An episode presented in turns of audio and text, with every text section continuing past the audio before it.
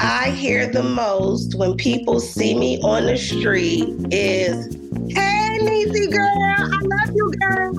And I say, I love you too. You're listening to Skip Intro with me, Krista Smith. It's hard to imagine planning out your career at the age of five, but that's exactly what Niecy Nash Betts did. She always felt being an actress was her destiny. Her desire to perform was kickstarted by watching Lola Falana dazzle on screen in the 1970s. But Niecy's path through Hollywood would be a practice in patience and determination. After landing her first role in the 1995 film Boys on the Side, Niecy began to take on small comedic roles, and then in the early 2000s gained wider attention as Deputy Raineesha Williams in the comedy series Reno 911. Witty, charming, and with impeccable comedic timing, Niecy has always possessed the ability to seamlessly move between any genre of comedy. But her talents also extend deep into the dramatic. She showed this side with her role in the 2013 series Getting On, which was quickly followed by a powerful performance in Ava DuVernay's historical drama, Selma. Since then, Niecy has continued to bring heart, versatility, and depth to titles like Scream Queens, When They See Us, Claws, Never Have I Ever, and The Rookie, Feds, racking up multiple Emmy nominations among other accolades over the course of her career. This year, she received critical acclaim for her portrayal of Glenda Cleveland in Ryan Murphy's series Dahmer, Monster, the Jeffrey Dahmer story. It was an extremely important and challenging role for Niecy, one which Ryan Murphy wrote specifically for her. And in this conversation, we dig into that experience in addition to chatting about her career and current state of mind. Hi, Niecy. Hi. You are going to be the first person that I'm going to record in this new podcast studio that we built at Netflix. It's very exciting. Oh, wow. Nice. Yeah. And I was just talking to Isabel about how much we're all in love with the photos that we did of you for the Queue cover. I'm so excited to see you. It feels like I got to run into you a little bit and now I get to really dig into some of the stuff. Incredible, incredible run you've had lately. And we're going to get into Glenda and obviously Ryan Murphy and all of that stuff. But what I think is so incredible about your journey is that you had. I'm going to say this. You had such urgency with your patients. It was like two things happening at the same time. and, and as an actor, that's kind of an amazing feat. Well, I feel like even when you are making baby steps, baby steps are still progress. You know, sometimes you want to get all the way to the finish line, but as long as you arrive. Do you understand what yep. I mean? Yeah, I don't I don't discount baby steps at all. Nope. And you knew it and you just kept plugging away and one in front of another. And now it seems like, oh, yeah, of course. Of course she can do this. Of course. Yeah, uh, we always thought that, but we, we know it's different. All right. I'm going to take you back to the first time. So you worked with Ryan on his first ever series, Popular. I did. Right? So looking back on that kind of initial meeting and working with him, it's almost 25 years since then. What is kind of different and evolved from that first time that you met him to working with him now on Dahmer? Well, the first thing that I can think of is that it is the first audition I had ever gone on where I recognized all of the women in the room from television. Mm-hmm. Most of the time, it was just a handful of faithless girls who all had stars and hopes and dreams in their eyes. You know, um, you know, we we shared a common space in that we all were chasing the thing. The first time I went to audition for Ryan, I recognized every girl in there from having been on series television. I walked in, I looked at the room, and I turned around and I walked out. And I said, you know, and I had a panic attack and I prayed. And what was laid in my spirit from the Most High was if you believe where I'm taking you, these women are your peers. Turn around and go back in there. So I turned around and I went back in there. I put my big girl pants on. I said, Hey, y'all, how's everybody doing? I went in, I auditioned, and out of all of those women, I am the one who booked it and it it just confirmed for me what I already knew. that there is a place for you. And how that has changed and evolved with Ryan and I now, I went from walking into a room being a nervous Nelly um, and auditioning against, you know, all of these seasoned women to now at um, Monster, the Jeffrey Dahmer story, getting a phone call from Ryan that just said, Hey, what are you doing? I've got this thing I want you to do. I'm a big girl now. Yeah, he wrote the part. I mean, he wrote it for you. I mean, there was no one else for this part other than you. And I can't imagine anybody else but you playing it. And and this was such a delicate project because it's it's bringing up a lot for a lot of people. It's it's there's a lot of darkness around it. It's a you you just it's challenging to watch, but but at the end of it, you're like, fuck, Glenda Cleveland. Like Glenda Cleveland, we now have a window into what that was like as opposed to just seeing the headline. But for you as a, as as an actress, how did you get into playing her, a real life person, but it's not someone that's famous and there's these tropes around playing this person that you kind of know this image that the world has of playing this person. Sure. Well, first of all, I said yes before I knew what it was. Let's start there. You know, Ryan called and said, I have this thing and I want you to do it. And I said, okay. And then I found out what it was. So I had already said yes. So by the time I started to unpack exactly what the charge was, I said, oh my. You know what I mean? I have to get as much information as I can in order to do this justice. And think about it if someone has gone uh, overlooked and unheard, and now you get to give vent to their voice, you there there there is there is something inside of you that makes getting it right mandatory. And how do you know you're getting it right? Like how do you get to that point? Well, first of all, you listen to everything that that character is saying, and then you trust your gift. You understand the assignment, and then you trust your gift to bring it to fruition. Mm-hmm. Mm-hmm. And you also had talked about how you find in all your work, you find some commonality with that character, right? Within your own life. Sure. Any character I've ever played, I find a place where that character and myself intersect because I have to I have to feel it and be able to bake a little bit of that into it, our commonality. Hmm.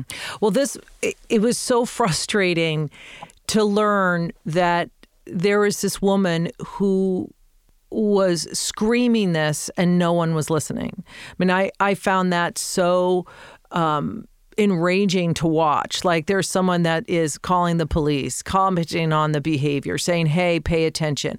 But because she's a woman, because she's a woman of color, no one's paying attention because he's he's this got white boy, man, whatever. That they're like, oh, they're just believing whatever he says, regardless of the behavior. How is it mm-hmm. to to sit in that? feeling that frustration as obviously as the artist and being Glenda Cleveland, and then also as the human living in this world as Niecy? Well, it, it's frustrating, it's painful, at times a jarring reminder that some of the the some of the things and themes that we explore in this series are things that still happen today. Women are still not believed Marginalized communities are still over policed and underserved. White privilege still runs rampant. I mean, that's today. Hmm. So it, it, it's not a, a, a, um, a far reach to say, oh, I wonder what, you know, exploring this idea is about. No, you just got to wake up and look around. How is it working with with Ryan at this point in in the two of yours career, where you've had so much? Each of you have had so much success. You've had success together. How is that actor director, you know, actor creator relationship? It's beautiful. Our working relationship is very easy. Ryan calls and he has me at hello. And then I figure out how to make his dreams come true. That's pretty much how it goes. Well, I love you can tell there's so much trust between the two of you. He trusted to know that you're going to, you know, play create this character to to the to the vision and to exactly what he wants and vice versa you have to trust him it's funny because i asked ryan after i read it i said baby why did you call me to do this you know because a lot of our life together or our experiences together have been with me being funny and i said why did you choose me for this and he said there is a depth that you have that I know will do this character justice. And I can't see anybody else doing it but you. So I was moved by his trust in me because you see, uh, wanting to let my community know that I wasn't just a one trick pony has been a passion of mine. I don't get me wrong, love being funny. But I wanted to let the industry know you can count on me in other spaces and places. It was a hard fought fight um, to invite people to see me like I see myself. But Ryan did that. Ava DuVernay did that. Mark Scheffer and Will Olsen, who cast me in uh, Getting On on HBO, did that. So my um, my actor angels or my actor fairy godparents have come in and said, We see you. And it allowed the industry to meet me in a different way. Now, I did have, for me, I'm going to call it the luxury of filming Dahmer and a Reno 911 movie at the same time. People said, How do you go from set to set?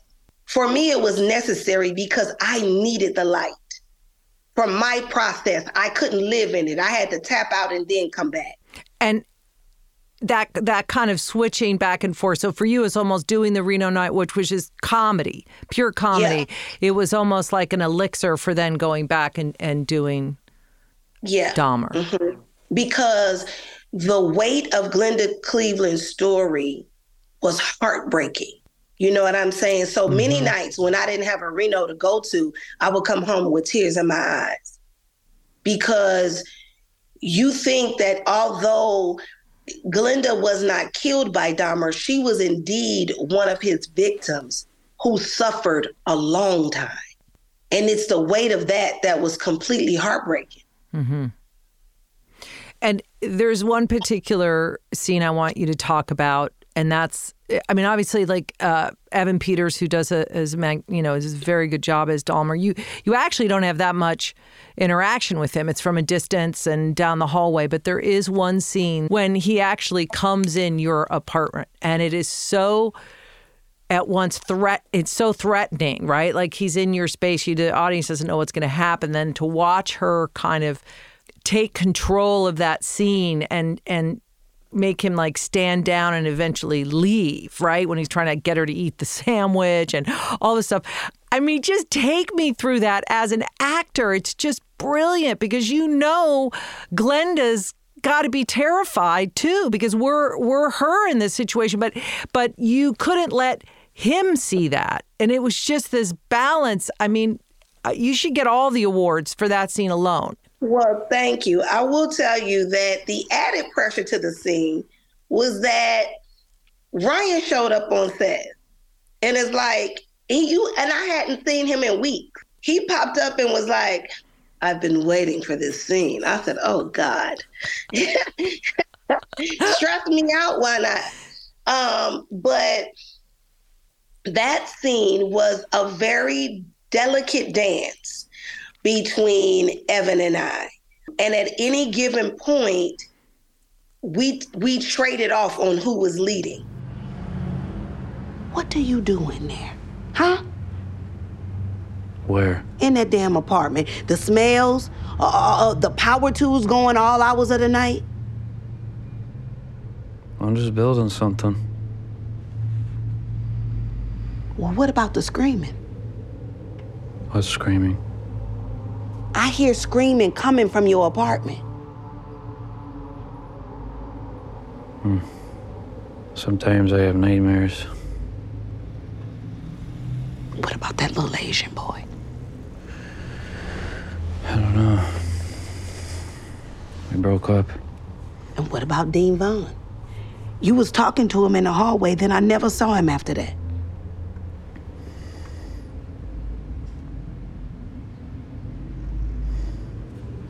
Tell you what, you tell me where he is, I'll take back the complaint.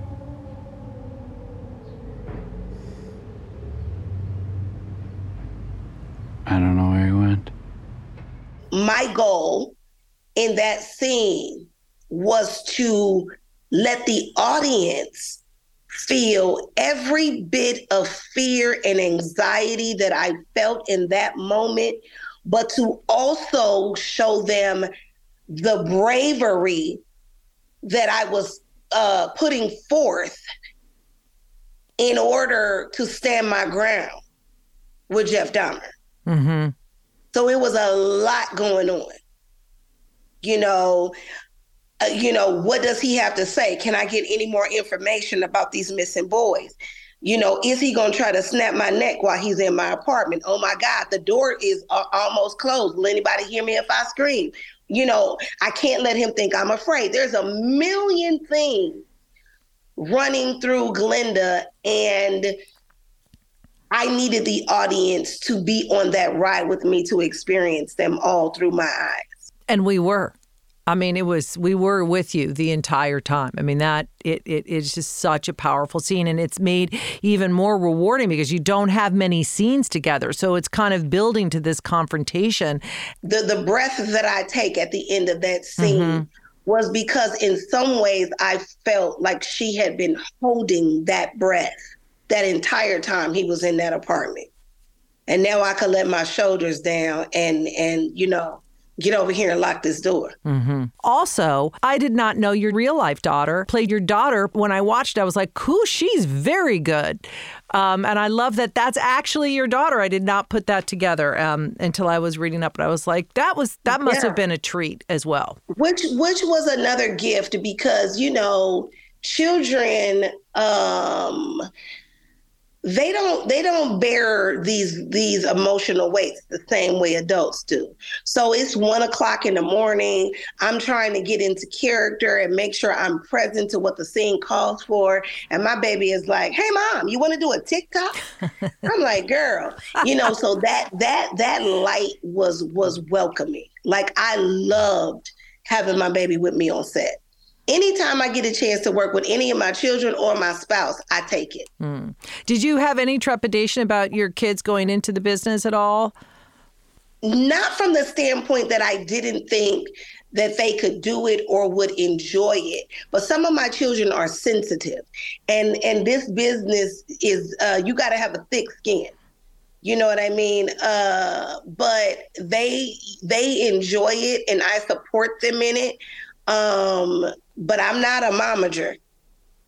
You know, you have to get your people, and I, I can I can show you what to do, but I'm not driving the car. You know mm-hmm. what I mm-hmm. mean? You have to eke out the career you want for yourself. Mm-hmm. Mm-hmm. Yeah, and she's talented. She got some of uh, definitely a little bit of a chip off the old block there. I thought she was great, and I didn't even know she was related to you. So you can pass that on. I thought she was terrific. Oh, she'll love to hear that. So comedy. Obviously, you came on the scene, an amazing comic, a lot of success in that.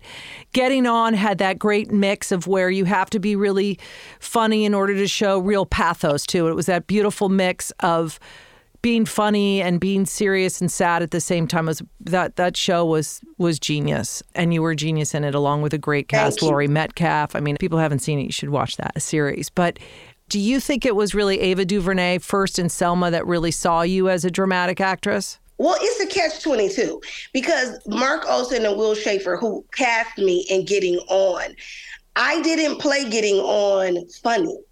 You know, right. uh, Alex Borstein really kind of her and um, Mel Rodriguez, you know, and even um, uh, uh, Laurie Metcalf. Mm-hmm. But my character was way more grounded You know, she never played anything for the funny. Mm-hmm. So I think it started there. But shortly thereafter, Ava saw me in getting on and said, That's my Richie Jean. And then she cast me in Selma.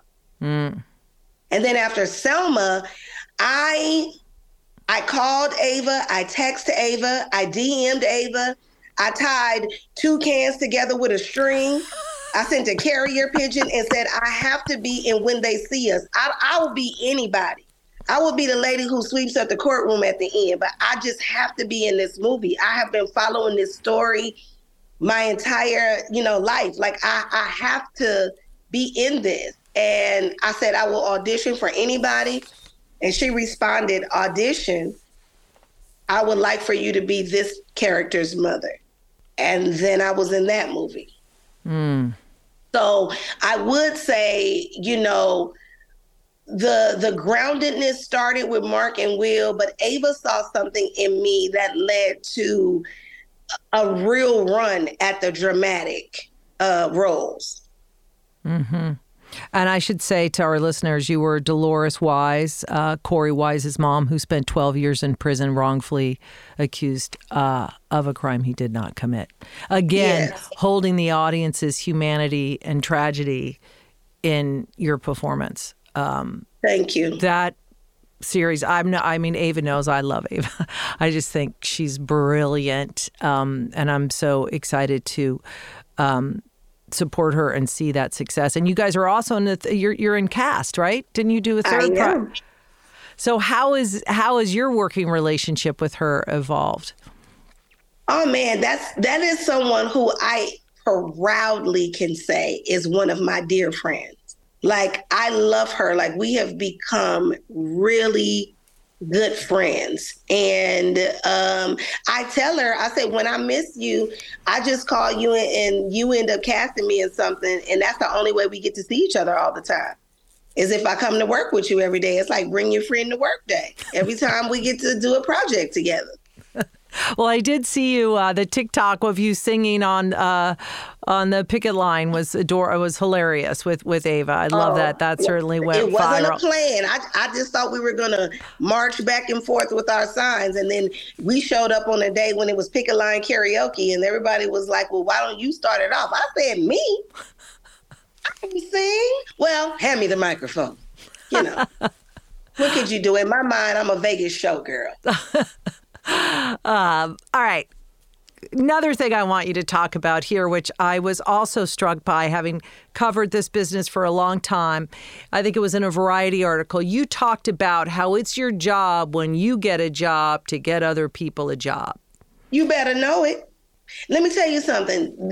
My blessings are not my own. I can't speak for anyone else, but I'm telling you about me. Niecy Nash Betts. I have never gotten a job and not gotten someone else a job um, because I want that blessing to feed other people. I don't care if you a grip, a PA, a stand-in, you write songs, you want to sell music, you know how to curl hair. What do you know how to do, baby? Come on over here and let's let's get it going. Um, and I will always live my life that way. When I entered this business, nobody helped me. I didn't have anybody to call and say, "Hey, can you get me a job? Hey, can you help me do this?" So I I am passionate about helping any way that I can, especially when it comes to a job. I mean, they're gonna hire somebody, right? So, you know, why not you know, try to get people that you love or people you respect, you know, or people who need a shot and opportunity. And I will do it to the day I die.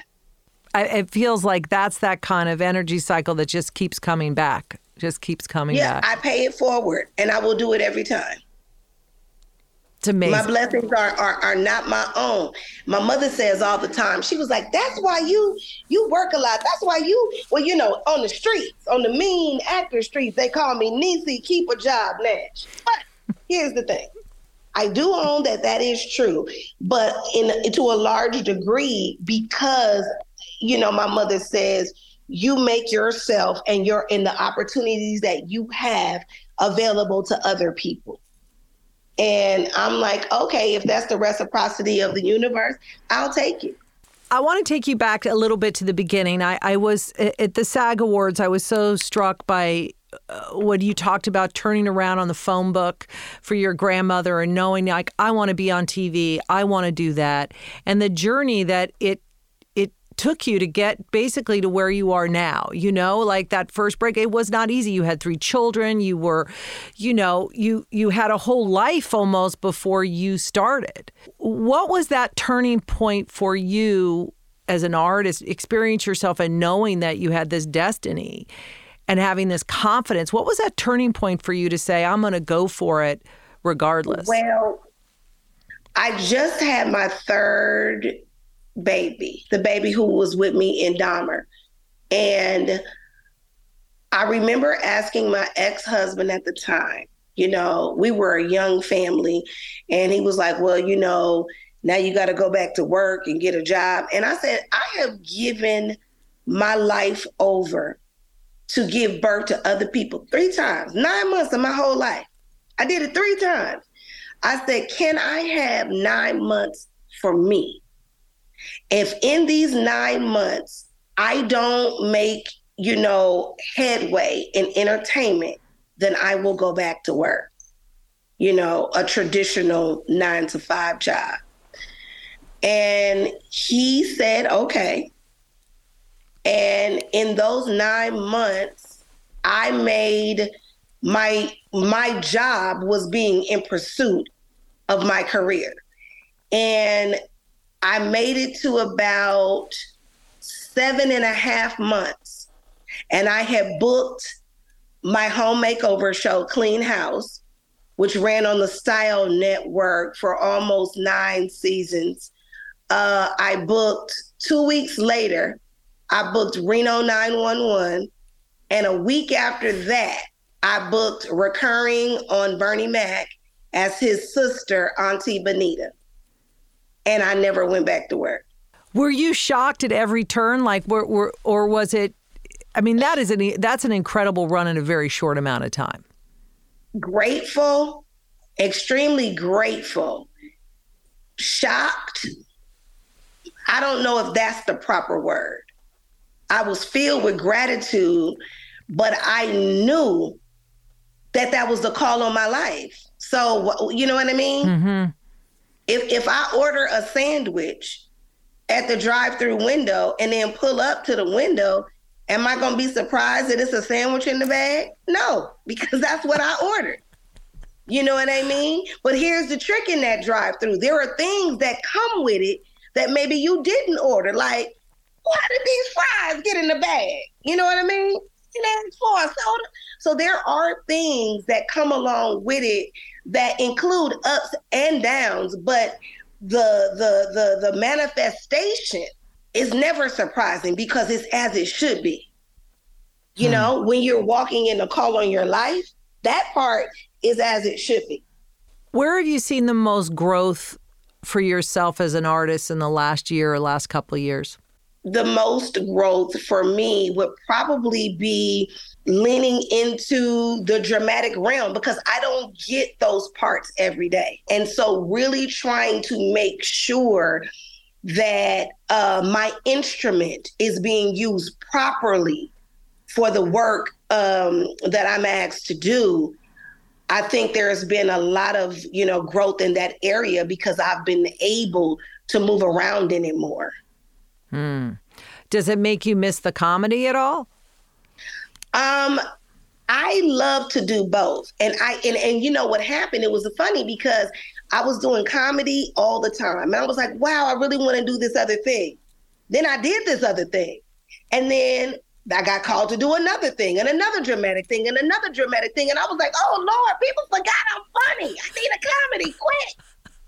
Um, so it is finding the balance in the industry that uh it's fun. You know, it's like putting a puzzle together. Mm-hmm. You I, know, so I, I take so much joy from hosting. Don't forget the lyrics. You know, it's funny, it's improv. You, you know, you got to think on your feet. You know, those things are always fun to do. Mm-hmm. You know, so I, I always try to try to find a way to keep both of them going at the same time. Not always easy, but I'm always trying. And is there any any things you you want to do? Like I was just saying earlier, like I need I need a Niecy Nash superhero. Like I need Marvel to call, and I shouldn't say that because I work at Netflix. But come on, I've already could see the costume. I could see it all. Like, do you have those kinds of um, thoughts or aspirations for yourself at this point? Oh, of course. I mean, because the gift is not just in tone, but it's in finding things you've never done before. I think I would make a fantastic superhero. I also think I would make an amazing villain. Like I've never really played anyone who was mean or had, you know, uh, ill intent, you know, uh, you know, or who was, you know, really, really rough around the edges. Uh, that could also be fun. I mean, anything I haven't done before, I'm I'm up for. Hmm, I love it. I would That- love to that- see. That's how that's how you keep it fresh. Uh huh. Oh, you'd be a great villain. I would love it. Would you be a villain we'd all be rooting for. I Uh, know. I mean, even if I mean, you know, when I say villain, I just don't mean in the superhero sense. I mean, superhero could stand alone. You could be good or evil. Either way, I think it would be a lot of fun to play. But I mean, like you know, you saw a lot of darkness uh, in Tony Soprano. You know what I mean? You saw, you know, even the the the the villainous in uh, Cruella de Vil. I mean, so it, it you know it it doesn't matter the the medium. It's just that that that character that I haven't been called to play yet. Hmm. I like the way you keep your hand in it. Never, I'm watching Never Have I Ever. There you are. These roles that you play in a variety of other projects, I think, is really great too. It's just, it's so nice to share the wealth. Oh yeah, never have I ever. Uh, which both of my daughters ended up getting cast on that, separate from me. I mean, through their own agent, through their own audition. Both of my girls were on Never Have I Ever, um, and both of my girls were work with me on the Rookie Feds, and my spouse has worked on Rookie Feds with me. Um, yeah, so I try to try to find things that you know sometimes are a little lighter you know than than than others and then you know you got the weighty stuff so i it's a balancing act for sure All right. Well, I've been asking everyone this question uh, this season on the podcast. I try to, to, you know, vary it up a little bit. Sometimes they're really heavy questions. This season, it's really light and silly. And I want to know what do you hear most when people see you on the street? The thing that i hear the most when people see me on the street is hey Niecy girl i love you girl that's what the majority and i don't even know where they know me from I don't know if it's Reno. I don't know if it's Rookie Feds. I don't know if it's Never Have I Ever. But hey, Niecy girl, I love you, girl. And I say, I love you too.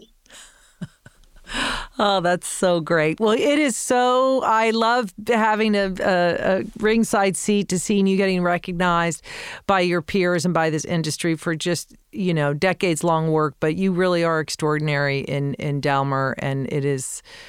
It's just a privilege to be able to witness it, and I love talking to you. And you also did my friend Rashida's show, Claws, that we didn't even get into, but I loved you in that oh, too. baby, didn't I love playing Desna? Wow. And I love Rashida. Matter Yeah. of fact, we're getting ready to go to a hip hop class together. Oh, that's Uh, love her. And yeah, Claws. Wow, that now that was something. You know, that was that was a good time. You know, playing um, a drug dealing manicurist. It was great. It was. I remember when they were putting the show together, and I remember I, Rashida and I've known each other for a quarter of a century, and she's like, Niecy Nash. I was like, this is going to be amazing, and it was amazing, and it is a cult classic. I mean, people reference it all the time. That was a good time. That was great. Well, it's great to see you, Niecy. Thank you so much. I can't wait for you to see these the the pictures when they're all done, and we really appreciate you partnering with us at Queue and and doing the podcast and everything. Of course. Thank you so much. All right, I'll see you later. Hey, girl. Bye-bye. All right. hey, girl. Hey, girl. Love you. I love you too. Dahmer, Monster. The Jeffrey Dahmer story is streaming now on Netflix. Thanks so much for joining me. I'm Krista Smith, your host and creator of the show. Skip Intro is produced and edited by Isabella Riccio and engineered by Dave Corwin. Special thanks to our coordinator, Alyssa Hillman. Please subscribe, rate, and review Skip Intro wherever you've been listening. You can find me on Twitter and Instagram at Krista Smith. If you enjoy the podcast, please go to NetflixQueue.com for more. That's Netflix, U E.com.